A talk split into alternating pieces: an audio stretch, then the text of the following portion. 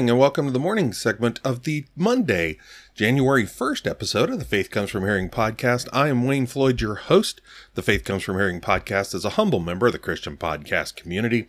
You can find us over at christianpodcastcommunity.org. A lot of great listening over there. Over 60 well curated podcasts, wide, wide variety of topic areas, all covered from a Christian worldview. My brothers and sisters in Christ over there doing great work for the kingdom again, I would encourage you to go on over there. Um, I will almost guarantee, I will, actually, I will, I will guarantee you, you're going to find something over there you want to listen to. And there's a very good chance, and I say this from experience, that you'll find more over there to listen to than you actually have time to listen to it in. All right. Well, happy new year. It is New Year's Day. So happy new year. Hopefully you were safe last evening. Hopefully you went and worshiped the Lord, or maybe you, um, if you couldn't meet with, with, um, your saints physically. Hopefully you joined us on our on our live stream, but hopefully you had a safe evening last night and you are with us this morning safely. Um, I, if you noticed, I've got um, I changed up my music uh, for my intro and for my middle portion between the two segments and my outro. I uh, decided to find something new for 2024, and we're going to do some slightly different things. Um, give you a quick rundown. So, you know, I was going to kind of walk, move away from uh, the Valley of Vision prayers. I'm not going to do that. I changed my mind, nor am I going to move away completely from Spurgeon's devotions. But what I'm going to do, what I'm going to do is I'm going to go ahead and use uh, the week weekday morning and evenings to open up and to close the the t- totality of the podcast like I've been doing because I, I like us being in the word the words of the Puritans. It's just they are so pietous, and I mean that in a good way. They are so holy. I mean, the, the, these folks that wrote these, these men that wrote these, it just, it's just so good. So we're going to do that. We're also going to do a prayer from Valley of Vision, and I'm going to work us through Valley of Vision. And I think I'm actually going to go front to back through Valley Vision as many times as we need to um, for the closeout for the morning segment. But for the evening segment, I'm going to open us up with a prayer from John MacArthur. His, his children put together a book of his prayers, and it's called At the Throne of Grace. So we're going to use something from that to open up our evening segment. Then I'm also going to do the daily devotional. So I'm going to do oh sorry. So for Spurgeon for the for Spurgeon's devotional we're going to use the morning devotional from Spurgeon, but for the evening devotional we're going to do it from um, Drawing Near, which is John MacArthur's devotional Bible. We're going to do his um, because just to expose you to something new. But then, of course, we're going to continue on with our Bible reading. We're, we're starting over with the exact same Bible reading plan that we used last year, but we're going to start over and work our way back to it because it's very, very critical that we be in the Word of God. And we're going to continue our Bible study in the Gospel of John. Um, I haven't decided where we're going to go after we finish the Gospel of John. I thought about either moving into either moving over and working through the Gospel of Matthew or moving into John's epistles you know, first John, second John, third John. I may do that. I'd actually prefer to do that, but we'll we'll have to see how that goes. But with all of that said, and now that I've rambled enough, let's go ahead and open up the morning segment. And like we always do on Monday mornings, we're going to open up with the second day morning prayer. It's called God over all. Let's pray. O God, all sufficient, thou hast made and upholdest all things by the word of thy power. Darkness is thy pavilion. Thou walkest on the wings of the wind. All nations are nothing before thee.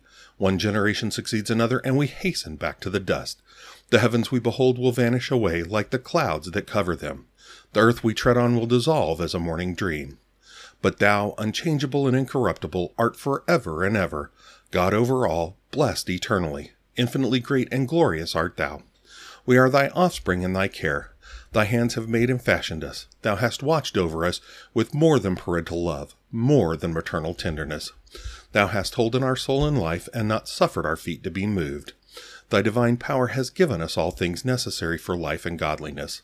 Let us bless thee at all times, and forget not how thou hast forgiven our iniquities, healed our diseases, redeemed our lives from destruction, crowned us with loving kindness and tender mercies, satisfied our mouths with good things, renewed our youth like the eagles.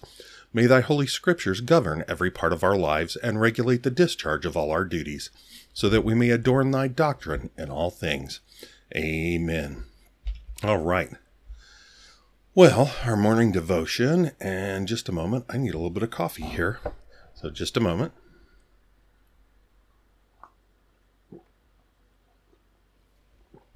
All right. And here are the hopes for uh, for this year. I'm hoping I can get to the point that I can afford to get myself a soundboard, an inexpensive one, but a soundboard to run this through so I can have like a cough button and stuff so I, I don't have to put my hand up to mute that kind of stuff and I can actually pause this much easier. Because um, doing it on the computer is a little harder to pause and get stuff like that right. So, morning devotion from Spurgeon's Morning and Evening. The text for it is from Joshua 5:12.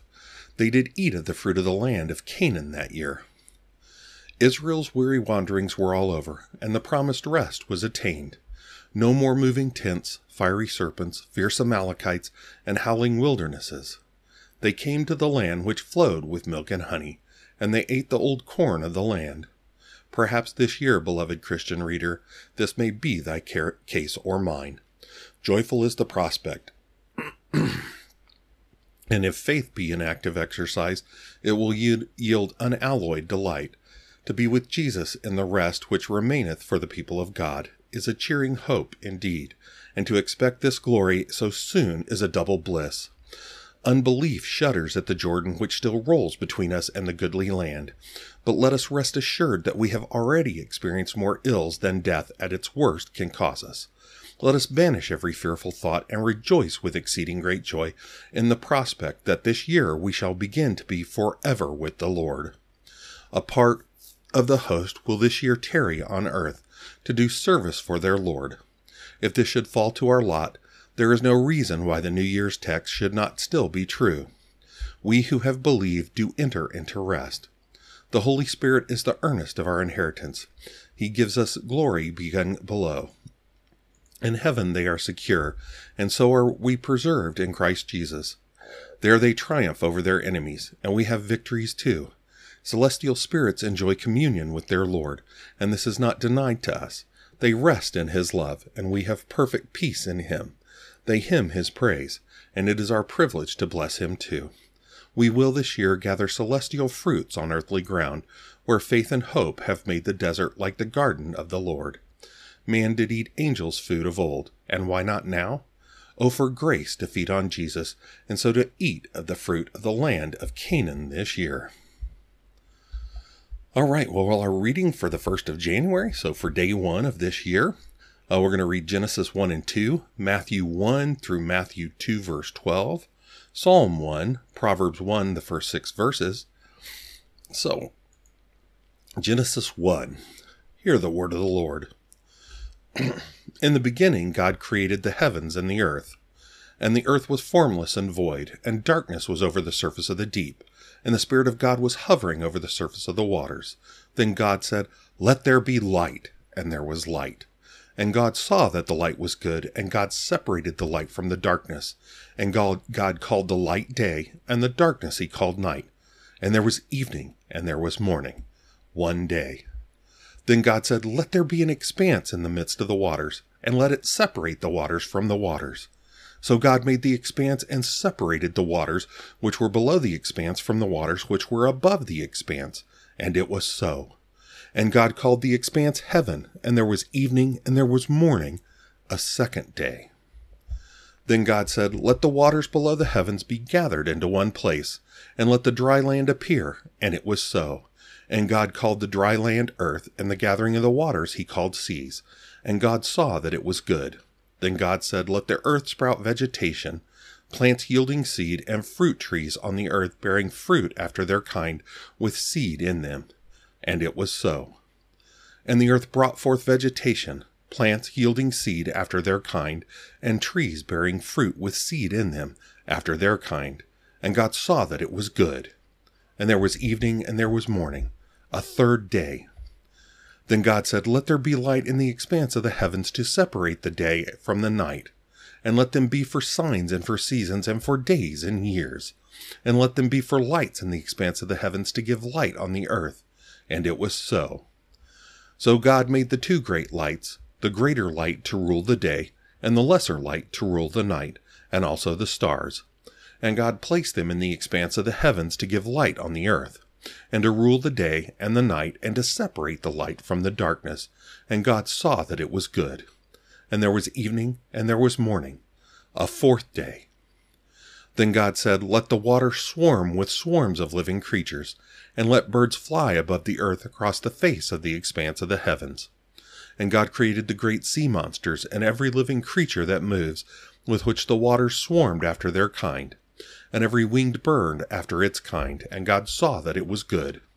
Then God blessed them, saying, Be fruitful and multiply, and fill the waters and the seas, and let the birds multiply on the earth. And there was evening, and there was morning, a fifth day. Then God said, Let the earth bring forth living creatures after their kind, cattle and creeping things, and beasts of the earth after their kind. And it was so. God made the beasts of the earth after their kind, and the cattle after their kind, and every creeping thing of the ground after its kind. And God saw that it was good. Then God said, Let us make man in our image, according to our likeness, so that they will have dominion over the fish of the sea, and over the birds of the sky, and over the cattle, and over all the earth, and over every creeping thing that creeps on the earth. And God created man in his own image. In the image of God he created him. Male and female he created them.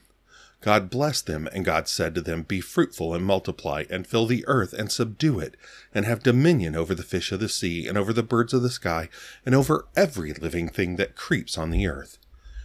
Then God said, Behold, I have given to you every plant yielding seed that is on the surface of all the earth, and every tree which has the fruit of the tree yielding seed, it shall be food for you. And to every beast of the earth, and to every bird of the sky, and to every thing that creeps on the earth which has life, I have given every green plant for food. And it was so.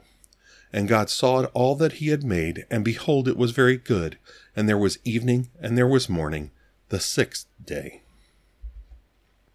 Genesis 2.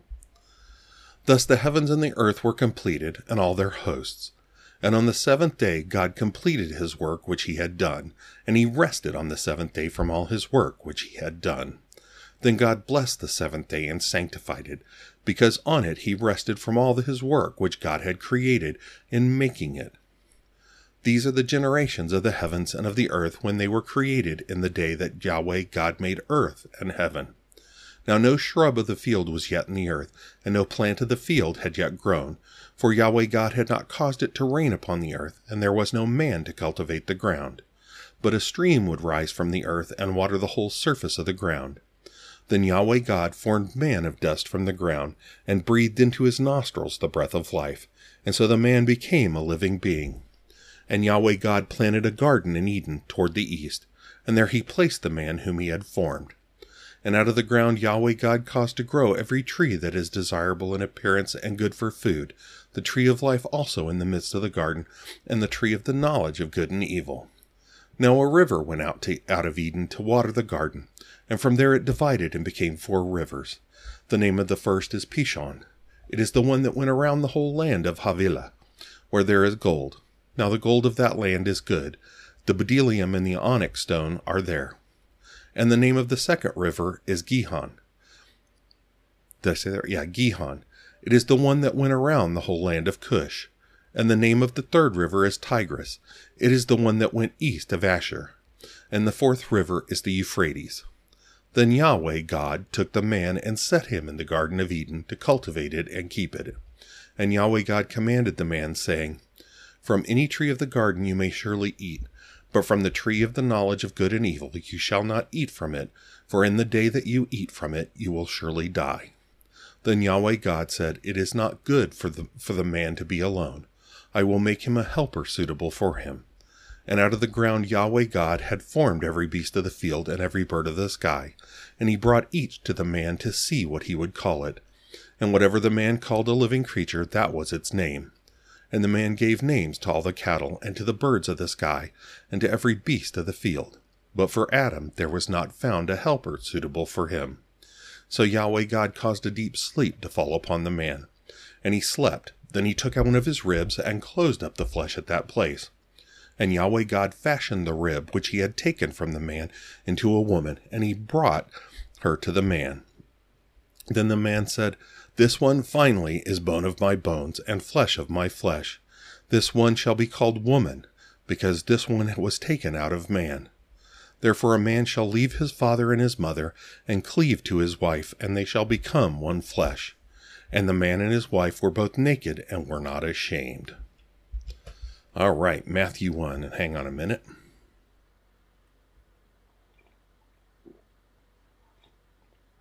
Hmm, I'm starting to get a little bit of a frog in my throat, so I had a little coffee there. All right, Matthew 1. The book of the genealogy of Jesus Christ, the son of David, the son of Abraham. Abraham was the father of Isaac, and Isaac was the father of Jacob, and Jacob was the father of Judah and his brothers. And Judah was the father of Perez and Zerah by Tamar. And Perez was the father of Hezron, and Hezron was the father of Ram.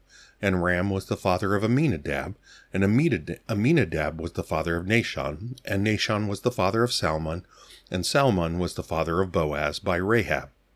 And Boaz was the father of Obed by Ruth. And Obed was the father of Jesse, and Jesse was the father of David the king. And David was the father of Solomon by the wife of Uriah. And Solomon was the father of Rehoboam, and Rehoboam was the father of Abijah, and Abijah was the father of Asa, and Asa was the father of Jehoshaphat, and Jehoshaphat was the father of Joram, and Joram was the father of Uzziah, and Uzziah was the father of Jotham, and Jotham was the father of Ahaz, and Ahaz was the father of Hezekiah, and Hezekiah was the father of Manasseh, and Manasseh was the father of Amon, and Amon was the father of Josiah, and Josiah was the father of Jeconiah and his brothers at the time of the deportation to Babylon. And after the deportation to Babylon, Jeconiah was the father of Shealtiel, and Shealtiel was the father of Zerubbabel, and Zerubbabel was the father of Abihud, and Abihud was the father of Eliakim, and Eliakim was the father of Azor, and Azor was the father of Zadok, and Zadok was the father of Achim, and Achim was the father of Eliud, and Eliud was the father of Eleazar, and Eleazar was the father of Matthan, and Matthan was the father of Jacob, and Jacob was the father of Joseph, the husband of Mary, by whom Jesus was born, who is called Christ. Therefore, all the generations from Abraham to David are fourteen generations, and from David to the deportation to Babylon, fourteen generations, and from the deportation to Babylon to, to the Christ, fourteen generations. Now the birth of Jesus Christ was as follows. When his mother Mary had been betrothed to Joseph, before they came together, she was found to be with child by the Holy Spirit. And Joseph, her husband, being a righteous man and not wanting to disgrace her, planned to send her away secretly. But when he had considered this, behold, an angel of the Lord appeared to him in a dream, saying, Joseph, son of David, do not be afraid to take Mary as your wife, for the one who has been conceived in her is of the Holy Spirit and she will bear a son, and you shall call his name Jesus, for he will save his people from their sins. Now all this took place in order that what was spoken by the Lord through the prophet would be fulfilled, saying, Behold, the virgin shall be with child, and shall bear a son, and they shall call his name Emmanuel, which translated means God with us. And Joseph got up from his sleep, and did as the angel of the Lord commanded him, and took Mary as his wife, but kept her a virgin until she gave birth to a son and he called his name Jesus. Matthew 2, reading through to verse 12. Now, after Jesus was born in Bethlehem of Judea in the days of Herod the king, behold, Magi from the east arrived in Jerusalem, saying, Where is he who has been born king of the Jews? For we saw his star in the east and have come to worship him. And when Herod the king heard this, he was troubled, and all Jerusalem with him. And gathering together all the chief priests and scribes of the people, he was inquiring of them where the Christ was to be born. And they said to him, In Bethlehem of Judea, for this is what has been written by the prophet. And you, Bethlehem, land of Judah, are by no means least among leaders of Judah. For out of you shall come forth a leader, who will shepherd my people Israel. Then Herod secretly called the Magi and carefully determined from them the time the star appeared. And he sent them to Bethlehem and said, Go and search carefully for the child. And when you have found him, report to me, so that I too may come and worship him. Now after hearing the king, they went their way, and behold, the star which they had been in the, seen in the east, sorry, was going on before them, until it came and stood over the place where the child was. And when they saw the star, they rejoiced exceedingly with great joy. And after coming into the house, they saw the child with Mary his mother, and they fell to the ground and worshipped him. Then opening their treasures, they presented to him gifts of gold, frankincense, and myrrh. And having been warned in a dream not to return to Herod, the Magi departed for their own country by another way. Psalm 1 How blessed is the man who does not walk in the counsel of the wicked, nor stand in the way of sinners, nor sit in the seat of scoffers. But his delight is in the law of Yahweh, and in his law he meditates day and night.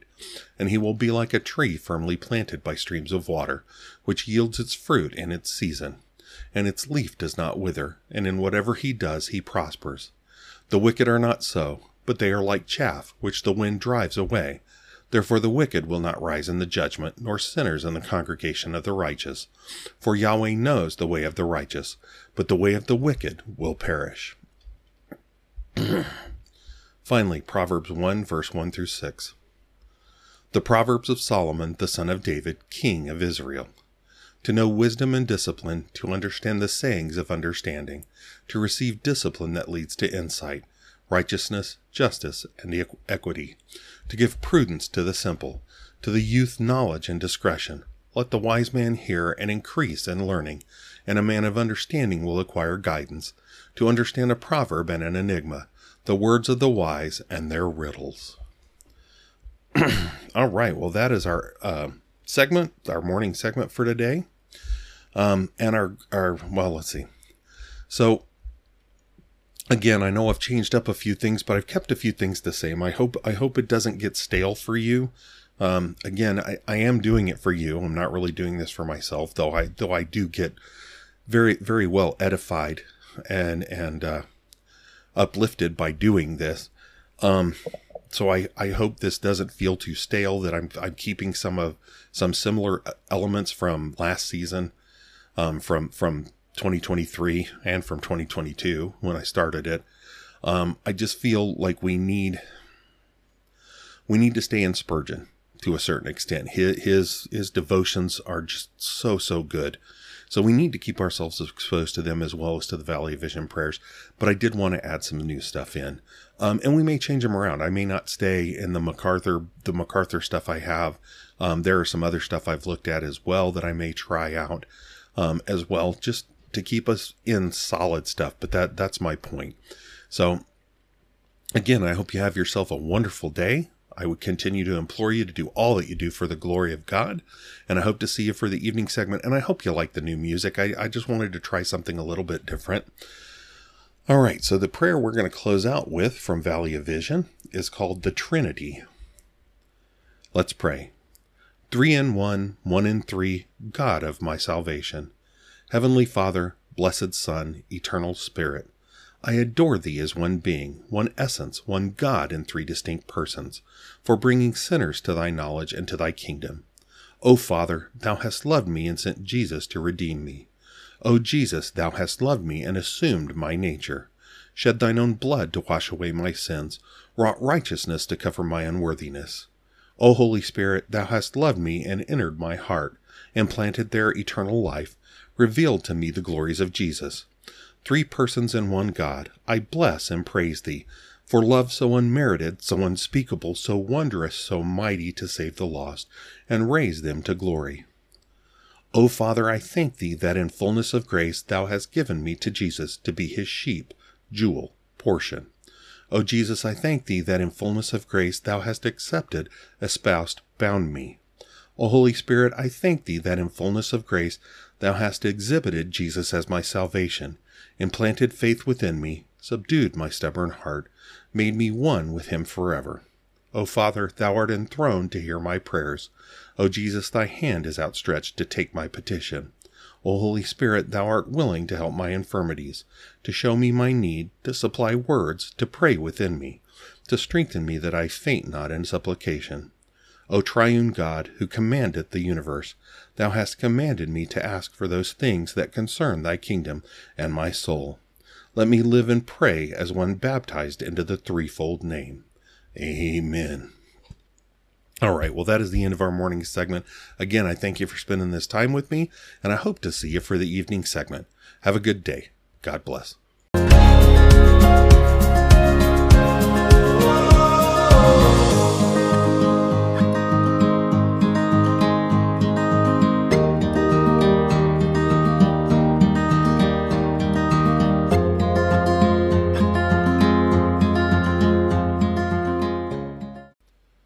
Good evening and welcome to the evening segment of the Monday, January 1st episode of the Faith Comes From Hearing podcast. I continue to be Wayne Floyd, your host. Oh, well, it is New Year's Day. It is New Year's Day. I, I, again, I like I said in the morning segment. I hope you were safe New Year's Eve. I hope things went smoothly for you. You had a good time with your family, but were responsible during that time. so, you know, I hope things went well for you. I hope you're looking forward to a good year. I'm not a big person on New Year's resolutions and stuff like that. I feel figure if you're going to do things, you're going to do things, and if you're not, a New Year's resolution is not going to get you to do it. At least that's never been my my experience. I, then again, maybe that's me. maybe that's just me and not you. Um, but I hope you noticed we I did change some of the music around. I've done some new stuff for 2024. Um, you didn't really see much in the morning segment. We're still using the same Bible reading plan. We did Spurgeon's morning devo- uh, morning devotion for January 1st, and our prayers were um, both opening and closing prayers for the morning segment were from Valley of Vision. But for this evening, for the evening segment, we're going to be using prayers out of uh, John MacArthur's. It's actually called At the Throne of Grace and these are prayers from John MacArthur. Um, and my understanding is, and I actually need to read into this more, but my understanding was that his children put these together from his prayers. Um, probably that it had been recorded um, through through um, his sermons, through his Sunday messages and stuff, and were recorded. So we're going to open up with that, and we're actually going to do a devotional through from his devotional Bible. The, the the evening devotional is going to be from Drawing Near, which is his MacArthur devotional Bible. So what it does is it has a daily devotion in it, and then it has a reading plan. There's a reading plan laid in there um, that will walk you through the Bible in a year. Um, it's the ESV translation. I don't typically read ESV, though ESV is really, really easy to read and it's a very good translation. I'm not putting it down. I just don't tend to use it. Um, but my wife is using this. That's so I'm borrowing this from her. So I'm having to read hard copy for these. I don't have electronic versions, um, which is actually okay. I'm, I'm actually kind of enjoying that. But we're again for this evening, we're going to continue on. Um, we are moving. Like I said, we wrapped up John 16 on the 29th.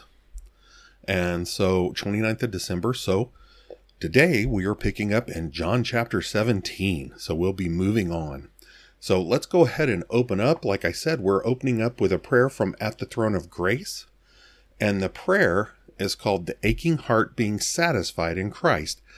Um, I think this is something that, as much as we claim to be Christians sometimes, we get caught up in trying to be satisfied by the things of the world. And, and I'm not going to sit there and try to pontificate long, but I, I think this is a very important topic that we have to deal with as Christians. So let's go and open up this morning and let's pray. Oh, and I'll let you know, sorry, and I'll let you know th- these are kind of long, so just hang on with me. But all right. The aching heart being satisfied in Christ. Let's pray. Almighty God, your judgments are unsearchable and your ways unfashionable. from you, I'm sorry, I said that wrong. Excuse me. Let's start over. Almighty God, your judgments are unsearchable and your ways unfathomable. From you and through you and to you are all things. We are not sufficient in ourselves to claim anything as coming from us. Our only adequacy is what we receive from your gracious hand. You created us, not we ourselves. By your grace alone we are your people and the sheep of your pasture. You have made us partakers in a glorious new covenant. In Jesus Christ we can see the unveiled brightness of your glory face to face. We are therefore participants in the ministry of righteousness and living reflections of that glory which does not fade away. All the tainted glory of this fallen world is fading away. We rejoice in that knowledge, and we look forward to the coming of your kingdom when the glory of Christ will shine brightly throughout all the earth. In the meantime, we earnestly desire to be vessels of His glory, reflecting the beauty of His moral perfection and establishing the honor of His name, so that all the world may see and hear. Yet we know, Lord, that sin has blinded the minds of those who do not know Christ. A veil has been erected that obscures eternal truth from the hearts of so many. Make us a living letter, not with ink and paper, but by the Spirit of the living God, to be known and read by all, so that the ministry of righteousness may truly abound in glory. We grieve over the heartache caused by sin. We know that the consequences of evil doing are always bitter. Although temptation invariably comes to us with promise, promises of ease, comfort, pleasure, and self gratification, we have learned the hard way that every fruit of evil is thoroughly and inevitably corrupt. We know from the testimony of your word that sin is what unleashed pain and suffering into the universe in the first place. Help us to be mindful of that when we are tempted and help us to have sin even more than we dis- I'm sorry. And help us to hate sin even more than we despise sin's consequences. How our hearts rejoice that Christ has been manifested to put away sin by the sacrifice of himself. He satisfies the longing soul and fills the hungry soul with goodness. He delivers our souls from death. And He keeps our feet from stumbling, so that we might walk before you in the light of life. He is the one who said, All things have been handed over to me by my Father, and no one knows the Son except the Father, nor does anyone know the Father except the Son, and anyone to, whom the Son wills to reveal him. Come to me, all who are weary and heavy laden, and I will give you rest.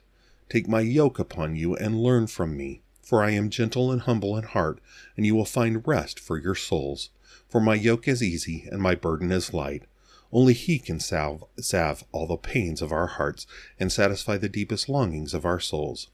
That is why, dear Father, we come to worship you in Jesus' name. By Him we have obtained access into your presence. Because of His sacrifice on our behalf, we have received full pardon for all our sins. We come clothed in the spotless garment of His perfect righteousness. Nevertheless, we come with a deep sense of spiritual poverty, marveling that we can be so loved and lavished with such grace, when we are so often forgetful of your goodness and so prone to self indulgence. Lord, we thank you for that endless forgiveness that comes to us, and we praise you for being prepared for us. I'm sorry, we praise you for having prepared for us a glorious eternal destiny. We trust you fully for the grace needed to sustain us until our dying day or until that day when we meet the Lord in the air to be with him forevermore. Hear our prayers, Father, for we offer it according to your will and in your Son's precious name. Amen. All right. First time reading through that. Really, really love that one. All right. So, our evening devotion here, and I'm sorry, I realize this is going to take a little bit longer in the evenings if I do this, so maybe we'll, we'll, we'll look at it. But let's see, the devotion for today, um, this is speaking of the measure of true success, and the scripture for it is Ephesians 1 1. Paul, an apostle of Christ Jesus by the will of God, to the saints who are in Ephesus and are faithful in Christ Jesus. God is more interested in your faithfulness than he is in your accomplishments. Our society is success oriented. We love success stories. We even have television programs that exalt the lifestyles of the rich and famous. But God's standard for success is quite different. Unimpressed by our status or wealth, he looks instead for faithfulness to his will. Paul understood that principle and diligently pursued his calling as an apostle, one of those unique men who were foundational to the church and who were recipient sorry, and who were recipients, teachers, and written of the New Testament. I'm sorry, and writers of the New Testament. That was a high calling, and yet, judging from Paul's lifestyle, most people would hardly call him successful, having suffered imprisonments, beatings, death threats, shipwrecks, robberies, hatred from his theological enemies, sleepless nights, hunger, thirst, and exposure to the elements. That's from 2 Corinthians 11 23 through 27. But none of those things de- deterred him from obeying God's will. His final testimony was, I have fought the good fight. I have finished the race. I have kept the faith from 2 Timothy 4 7. That's true success. Although we're not apostles, we're to follow Paul's example of faithfulness, 1 Corinthians 11 1. That's possible because, like the Ephesians, Ephesian believers, we are saints, holy ones, and are faithful in Christ Jesus. It's from Ephesians 1 1. By God's grace, we've trusted in Christ as our Lord and Savior, Ephesians 2 8 and 9 and have received his righteousness Philippians 3 9 and his spirit Ephesians 3:16 and every spiritual resource necessary for faithfulness victorious for faithful victorious Christian living Ephesians 1 3 what remains is to cultivate greater love for Christ and more consistent obedience to his word. Those are the hallmarks of a true disciple and God's measure of success. Make it your goal that your life today warrants the Lord's commendation Well done, good and faithful servant. Matthew 25 21. Suggestions for prayer. Praise God for his wonderful grace by which he granted your salvation and all the spiritual resources you need. Thank him for his word, through which you learn the principles of godly th- living. Ask him for opportunities today to encourage the faithfulness of others. All right. Well, that is our. Yeah, and that's good 10 minutes in. Sorry. Maybe I'll have to think about that a little bit. Um, that may be a little bit long because we want to get straight into our Bible study because we don't want to shortchange that. Well, like we've said before, we finished John 16. We finished the upper room discourse, um, which again, as we talked about, that was that was the private private teaching, the private discipleship of the twelve that Jesus had. He'd finished his public ministry. That was his private ministry to his chief disciples, to those twelve and he's finished it. We finished it um, last Friday, uh, the 29th of December. And now we're into John 17. Now, please understand, we're still in the upper room. They haven't left the upper room let, let, yet. They won't leave till John 18, um, where they head over to the Garden of Gethsemane. So they're still in the upper room. But he has completed the teaching. Doesn't mean that there's not more that they, that those 12 and that you and I need to hear. Thus, the recording of this high priestly, what's called the high priestly prayer. But again, we've we've um, but he's completed the actual dis- instruction and a number of things. Now, so we've got a whole chapter that is this high priestly prayer. And if that doesn't say it enough, I, you know, if that doesn't say enough, the criticality of prayer, um, I'm not sure what else does. I'm not sure what else can tell you. Um, you know, we, we, we got to think about it. Um, we read this. We read this last year. I think it was during last year.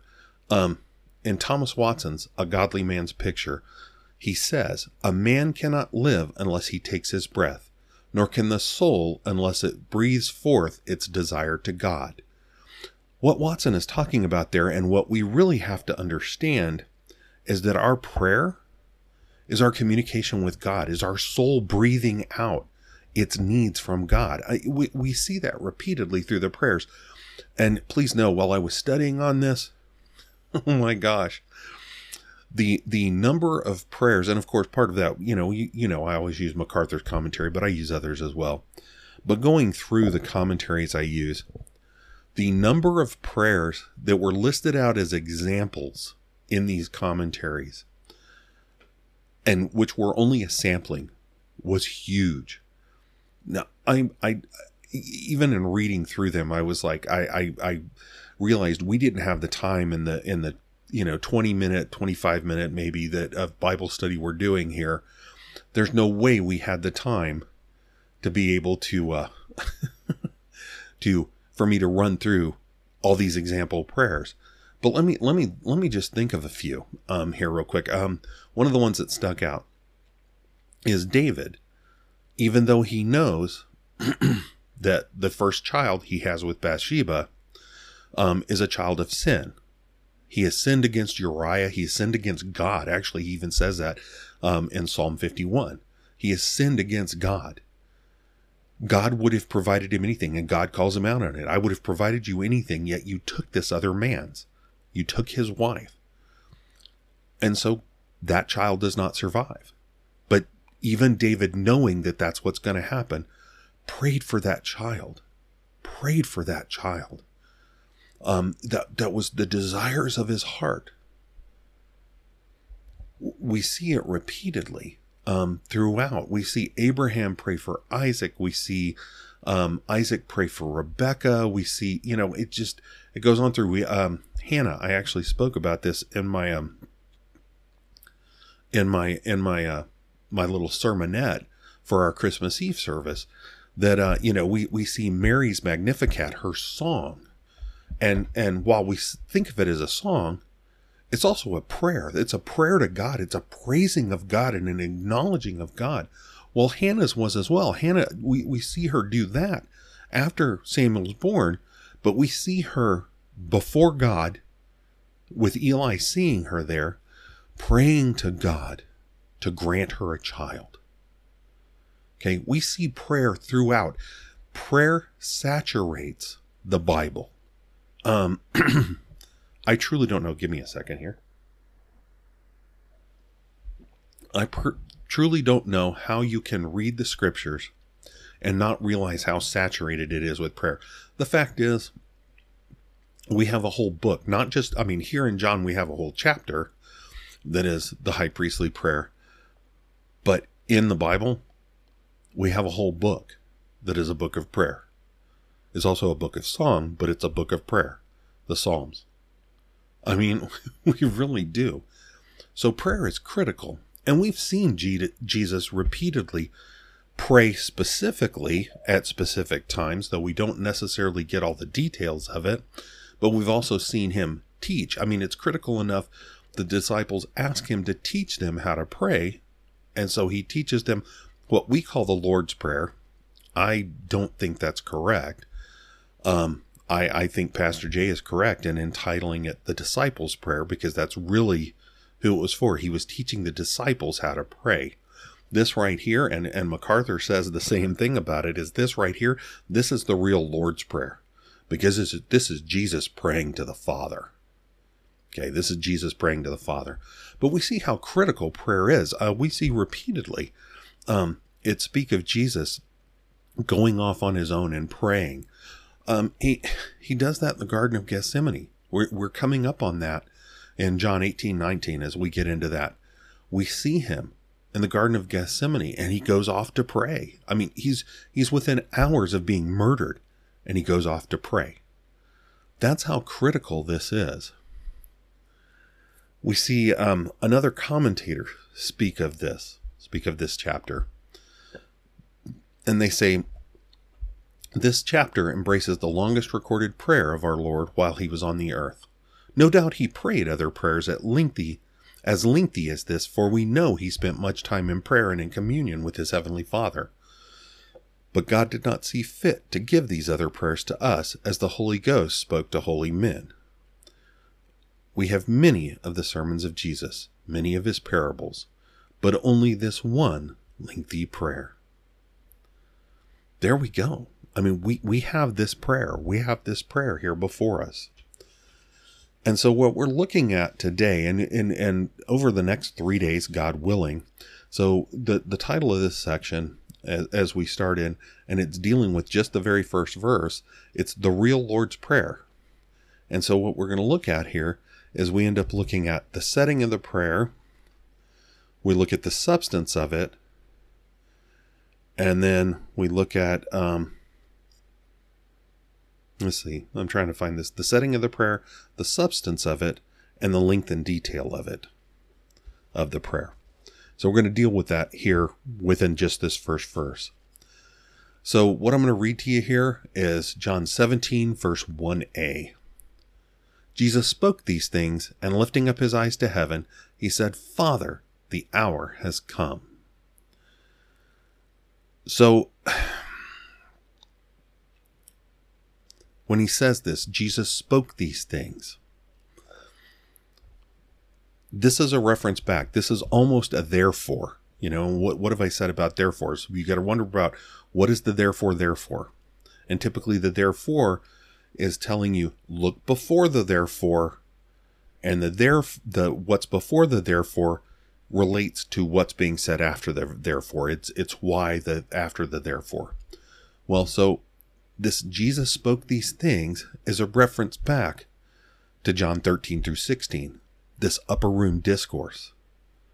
All that has happened here in the upper room. So he said all these things and now he's going to pray. Now, again, we've got to remember, we've got to remember, he's, like I said, he's within hours. He is within hours of being, of being betrayed, being arrested, being abandoned by his men, being reviled unjustly, um, being tried in a kangaroo court, being mocked, being beaten, and then being crucified unjustly. He's within hours of that. Yet he prays. And we've got to remember, I mean, we've watched here and we've talked about it before as the disciples, as they're struggling. I mean, we, as we said before, they're struggling and justifiably so. I mean, they, they, while they believe that Jesus is the Son, that he is the Son of God, that he's the Messiah, at the same time, they still have that belief that, that comes out of their culture that he's there to be a worldly savior, a worldly um, reliever of their stress, their pain, a worldly bringer of peace. But he's not. He's there to bring spiritual peace. Peace. Again, I've talked about it before. That that you know, it's it's that spiritual blindness showing up, and understandably so. I mean, I mean, they just don't their culture hasn't reached that point. So to expect these four fishermen and a tax collector and a zealot and all these rest to, to get there. Now, yes, they've been walking with Jesus for three years. And my brother, brother Randy, um, believe me, if you haven't done it, go back and watch our live stream from our from our morning sermon from Sunday, December 20, 31st, sorry, Sunday, December 31st, and listen to his sermon. He nailed it, dealing with the difference and and he it's it's from Joshua 1 verse 8 but dealing dealing with the difference between knowing the scripture intellectually and truly being shaped and molded and put into action by the scripture.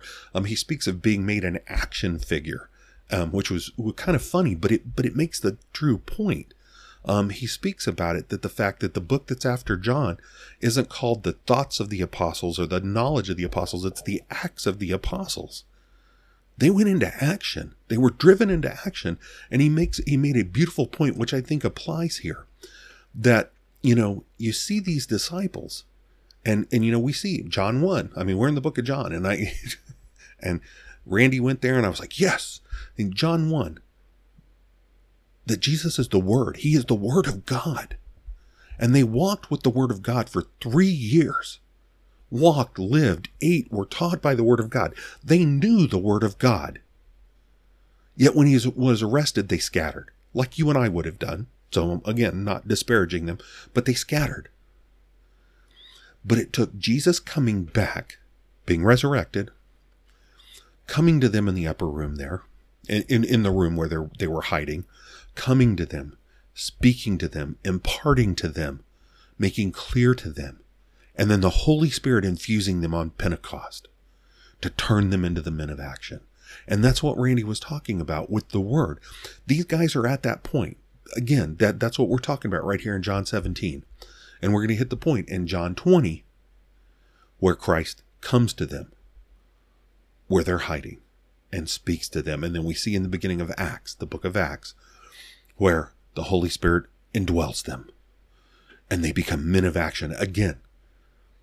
These, these 11 plus Matthias and then Paul, the Paul, the persecutor of the church, carry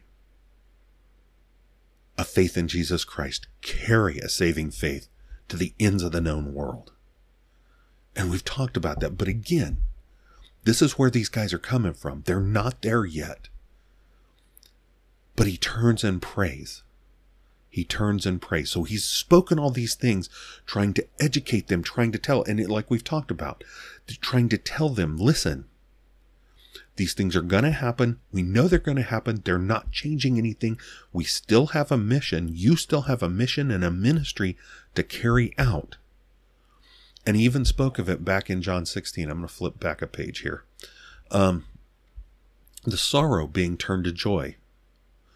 Uh, verse 22, John 16, 22. Therefore you too have sorrow now, but I will see you again, and your heart will rejoice, and no one will take your joy away from you. He's very, very clear with them. Again, verse 33. These things I have spoken to you, and this, you know, like I said, this Jesus spoke these things. is like a therefore. Well, the therefore, look right back at the previous verse, verse 33 of John 16. These things I have spoken to you so that in me you may have peace. In the world you have tribulation, but take courage. I have overcome the world, saying, I have overcome it and your tribulations will, they will sharpen you, but then you will have peace. You will have that spiritual peace. You will have that saving faith in God, that saving faith in Christ. So Jesus spoke these things. Again, that this is what it's relating back to. But then we see Jesus lifts up his, his, his eyes to heaven. Now he said all this thing, I've overcome the world. But then what does he do next? He lifts up his eyes to heaven and he says, Father, the hour has come. In some translations, it's my Father. So he lifts up his eyes to heaven. He said all these things, I've overcome the world, but then he turns to the power that's going to make that happen. Again, we have to understand that his power is coming from God. He, in his incarnate form, his power is coming from God. The things he's able to do come from God in a lot of cases, or actually, probably in all the cases, from the Holy Spirit from the Holy Spirit working in him to allow him to resurrect Lazarus, to to feed the five thousand, to give the give the man born blind sight. Okay, so he turns to the Father. He shows that clear dependence on the Father, which is good. He lifts up his eyes to heaven, to who he depends on. And he says, Father, the hour has come. Now, like I said, some translations say, My Father you have to understand in first century Judea and for in first century Israel, in their false religion, what it had become, you didn't refer to him that way. You didn't say my father. It was our father, the father of Israel. But you didn't talk about my father. Jesus was making a huge statement saying my father here. Huge statement that they didn't like. They weren't going to like. I mean, the religious authority weren't. But he was making a clear statement before those 11. My father, the hour has come. Now, remember, we, we've, we've gone over this repeatedly over the previous 16 chapters of John. There's multiple times we see Jesus make clear the time is not now. John 2 says it to his mother when she wants him to, to help out with the fact that they're running out of wine. Starts there. He says it multiple times. Um, they're going up to the to Feast of Booths, and his brothers try to get him to go up go, go up there at the beginning of the feast. And he said, It's not yet my time. And then he goes up later in the feast. he said it repeatedly. It's not yet my time. But here he states clearly in front of the eleven Father, the hour has come. It is the time for him to finish the work that God has set for, him to do. I mean, what does he say there on the cross? It is finished. And then he dies. It is finished. And what do we see when he ascends after he's been resurrected? What do we see when he ascends? He ascends and he sits down at the right hand of God the Father Almighty. And we have to understand what that means. It's not just he goes up and he pops a squat on a stool set next to God. His sitting down makes clear that his work is complete. This is him going, The hour has come. It is time for me to finish the task you set for me on this earth. And so, with it being that time, he's turning to pray to the Father. That's the setting we're in.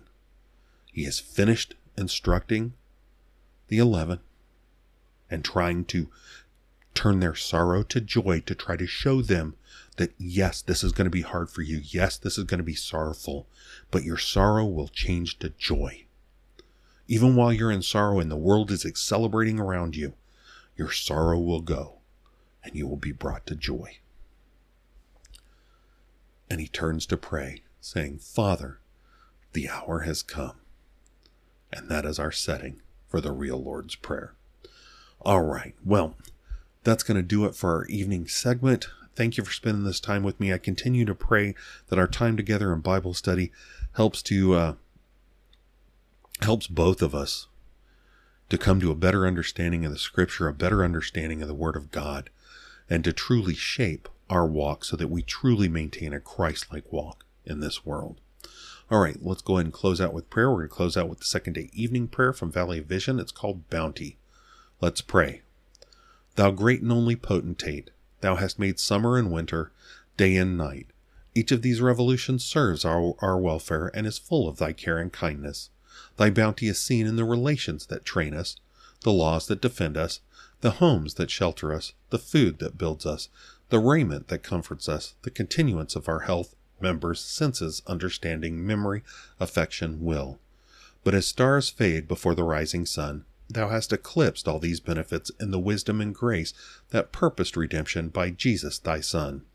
Blessed be thy mercy that laid help on one that is mighty and willing, one that is able to save to the uttermost. Make us deeply sensible of our need of his saving grace, of the blood that cleanses, of the rest he has promised. and impute to us that righteousness which justifies the guilty, give them a title to eternal life and possession of the Spirit. May we love the freeness of salvation and joy in its holiness. Give us faith to grasp thy promises that are our hope. Provide for every exigency and prevent every evil. Keep our hearts from straying after forbidden pleasures. May thy will bind all our wishes, let us live out of the world as to its spirit, maxim, manners, but live in it as the sphere of our action and usefulness. May we be alive to every call of duty, accepting without question thy determination of our circumstances and our service. Amen. All right, again, I hope you have yourself a wonderful evening, and I hope to see you tomorrow morning. Uh, I want to let you know Faith Comes From Hearing podcast is a, is a podcast that has been created on what used to be Anchor. It is called um, Spotify. I'm sorry, it's podcaster Spotify for podcasters. Um, that is where I generate it on. Um, you can find it um, out at christianpodcastcommunity.org. They'll they actually stream it there. Uh, you can also find it on Spotify. You can find it on iTunes um, or Apple Podcasts. Um, you can find it on uh, Google Podcasts or, or yeah, Google Podcasts and on Podbean. You can find it out there um, on most most of your most of your popular podcasting platforms. You can find them out there. So please go and join. Um, I'm actually looking to get a website stood up. Um, so I can host them there as well. So you can go over and check out things. Looking to set up a ministry to be able to do a little bit more and try to get moving with doing a little bit more for the kingdom than just than just this. Though this is very very important and kind of the crux for me.